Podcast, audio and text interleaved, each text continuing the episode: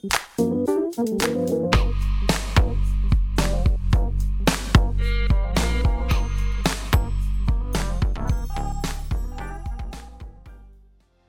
chào các bạn, đây là podcast số 4 của Vũ.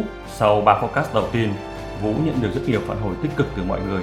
Đó là những động lực rất lớn cho Vũ và đội ngũ để tiếp tục sản xuất những podcast tiếp theo. Một phản hồi mà Vũ cùng đội ngũ nhận được rất vui đó chính là một bạn phản hồi nghe đi nghe lại 4 năm lần podcast về thương hiệu là gì. Và trong podcast ngày hôm nay, chúng ta lại tiếp tục tìm hiểu về thương hiệu.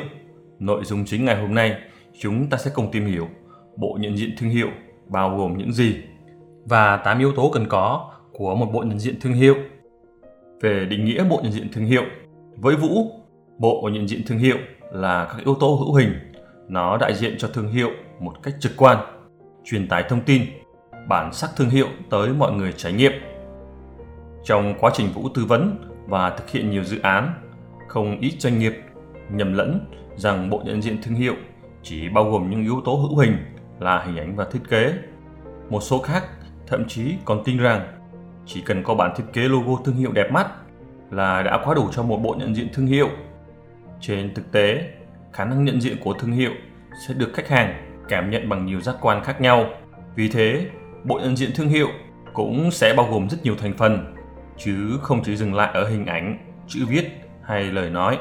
Bộ nhận diện thương hiệu là phương tiện để khách hàng có cơ sở đánh giá vai trò giá trị và tính cách của thương hiệu. Liệu thương hiệu có đủ sức thực hiện những hợp đồng lớn hay không?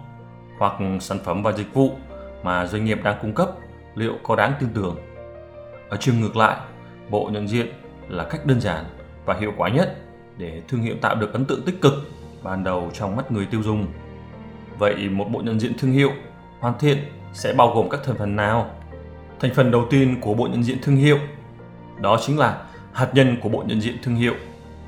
Cũng giống như việc xây dựng chiến lược cho một thương hiệu, bộ nhận diện thương hiệu sẽ cần đến sự góp mặt của các yếu tố nền tảng, dùng làm cơ sở để phát triển mức độ nhận diện và đồng thời đảm bảo tính cách hay tông giọng thương hiệu luôn đi theo đúng hướng. Ở đây, khi nói đến bộ nhận diện thương hiệu, chúng ta không thể quên nhắc đến ba yếu tố cốt lõi bao gồm tên thương hiệu, câu slogan và thiết kế logo. Vậy chúng ta sẽ cùng nhau tìm hiểu ba yếu tố cốt lõi này. Thứ nhất, tên thương hiệu.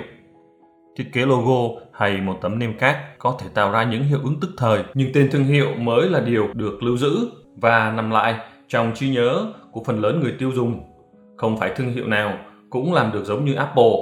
Khi ông lớn công nghệ Hoa Kỳ có thể làm truyền thông với cả tên thương hiệu Apple lẫn biểu tượng của mình, logo táo khuyết Nhìn sang chính đối thủ truyền kiếp của Apple là Samsung, ông trùm kinh tế Đại Hàn ứng dụng chính tên thương hiệu của họ vào trong thiết kế logo.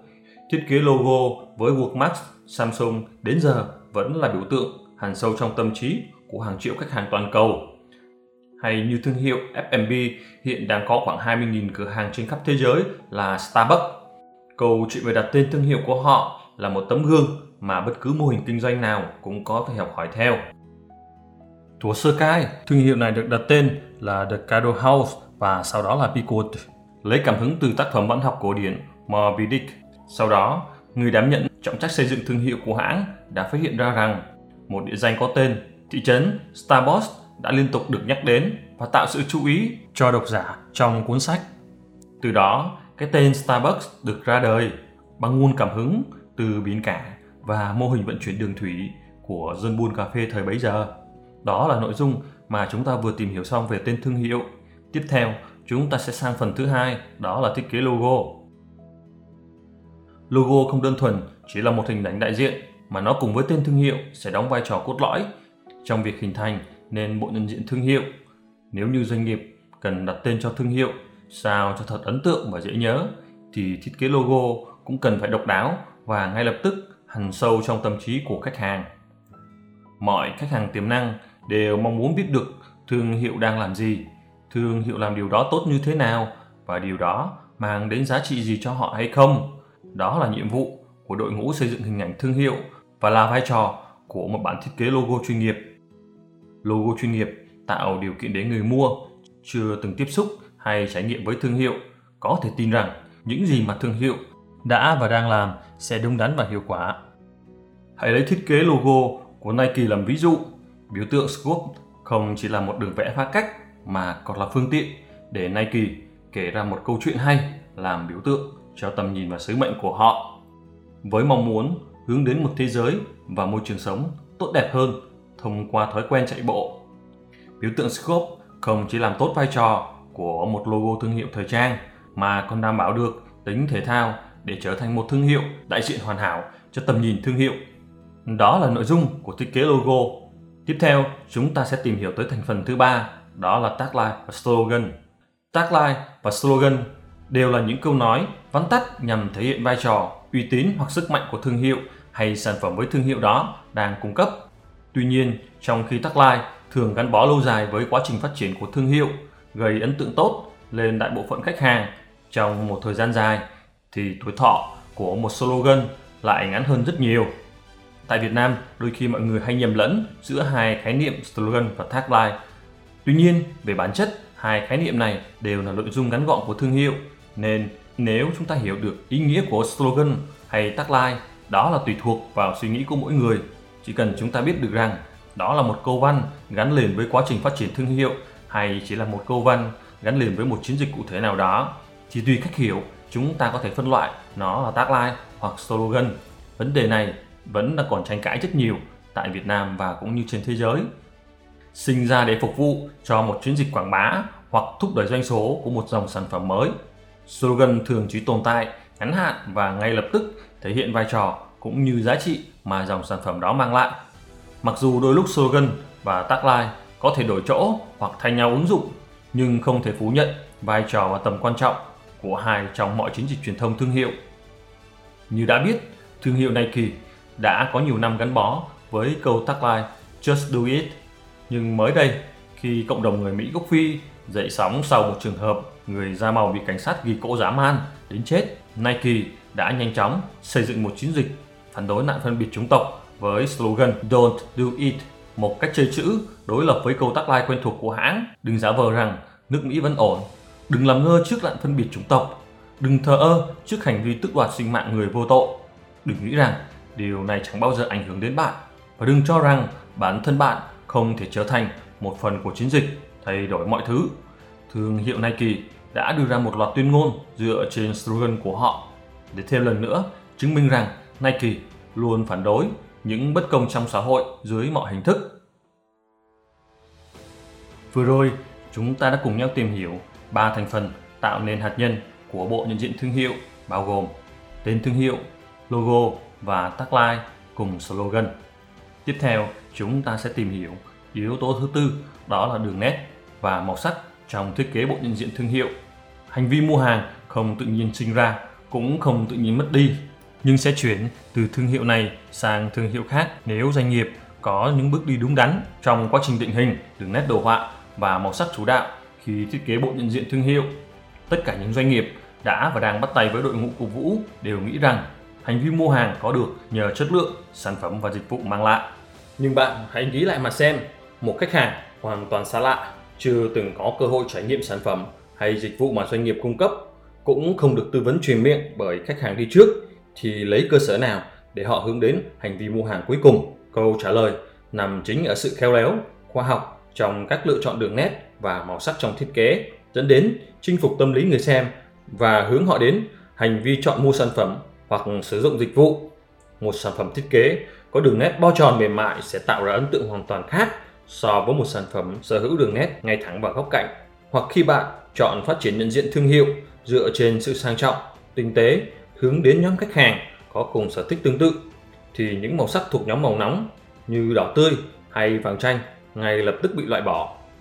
Nếu như bộ nhận diện thương hiệu là cơ sở để khách hàng đánh giá vai trò và năng lực của thương hiệu, thì đường nét và màu sắc thiết kế là sự minh chứng rõ nét nhất cho thấy mức độ thấu hiểu khách hàng tiềm năng của đội ngũ xây dựng thương hiệu. Đó là những nội dung quan trọng trong đường nét và màu sắc.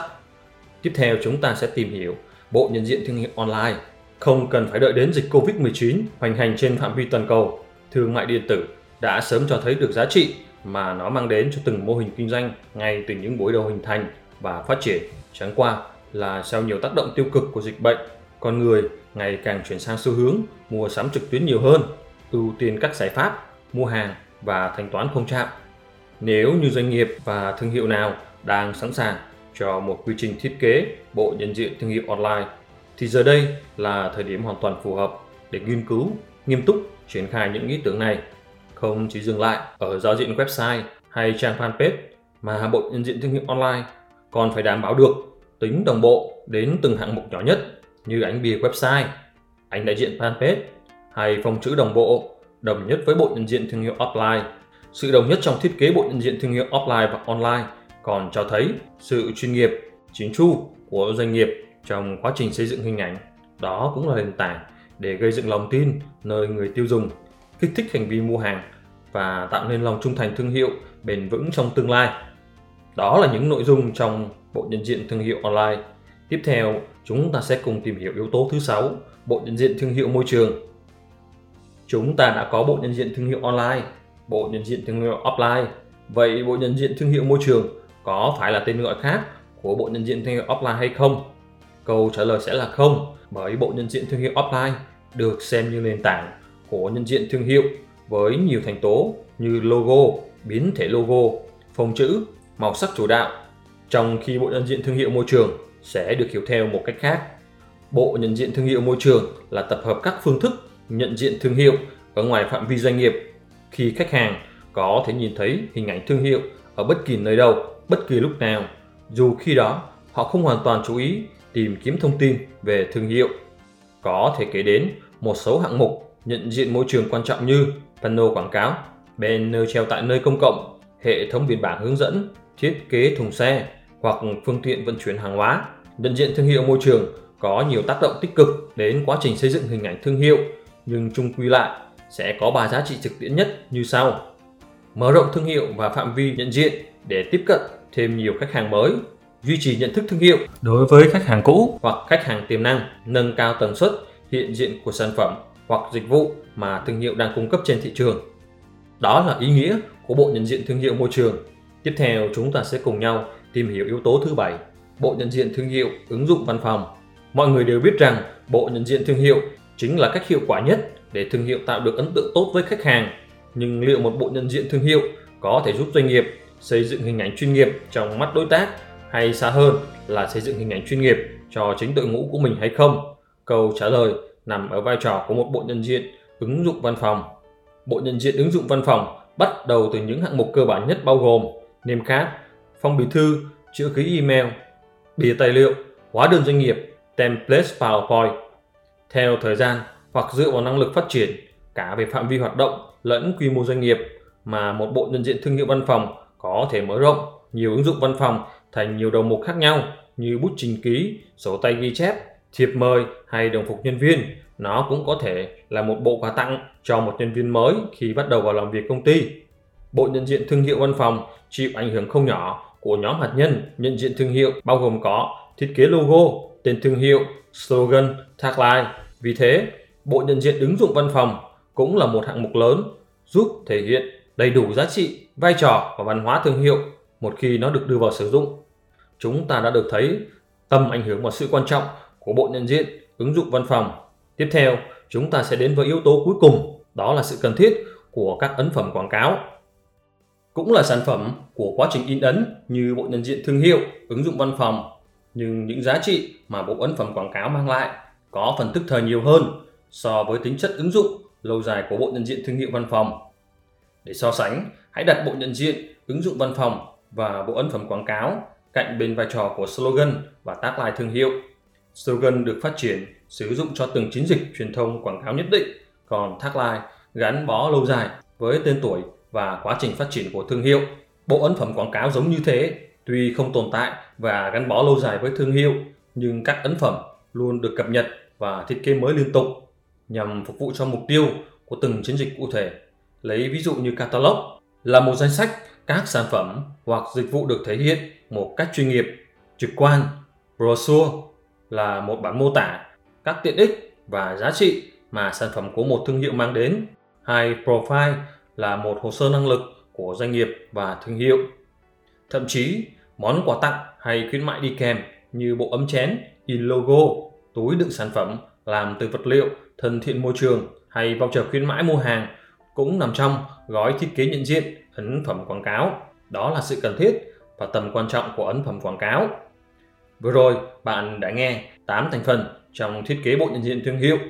Bên cạnh những tác động tích cực đến quá trình xây dựng hình ảnh thương hiệu, bộ nhận diện thương hiệu còn mang trên mình một nhiệm vụ khác cũng quan trọng không kém. Đó là tăng thêm năng lực cạnh tranh của thương hiệu trên thị trường.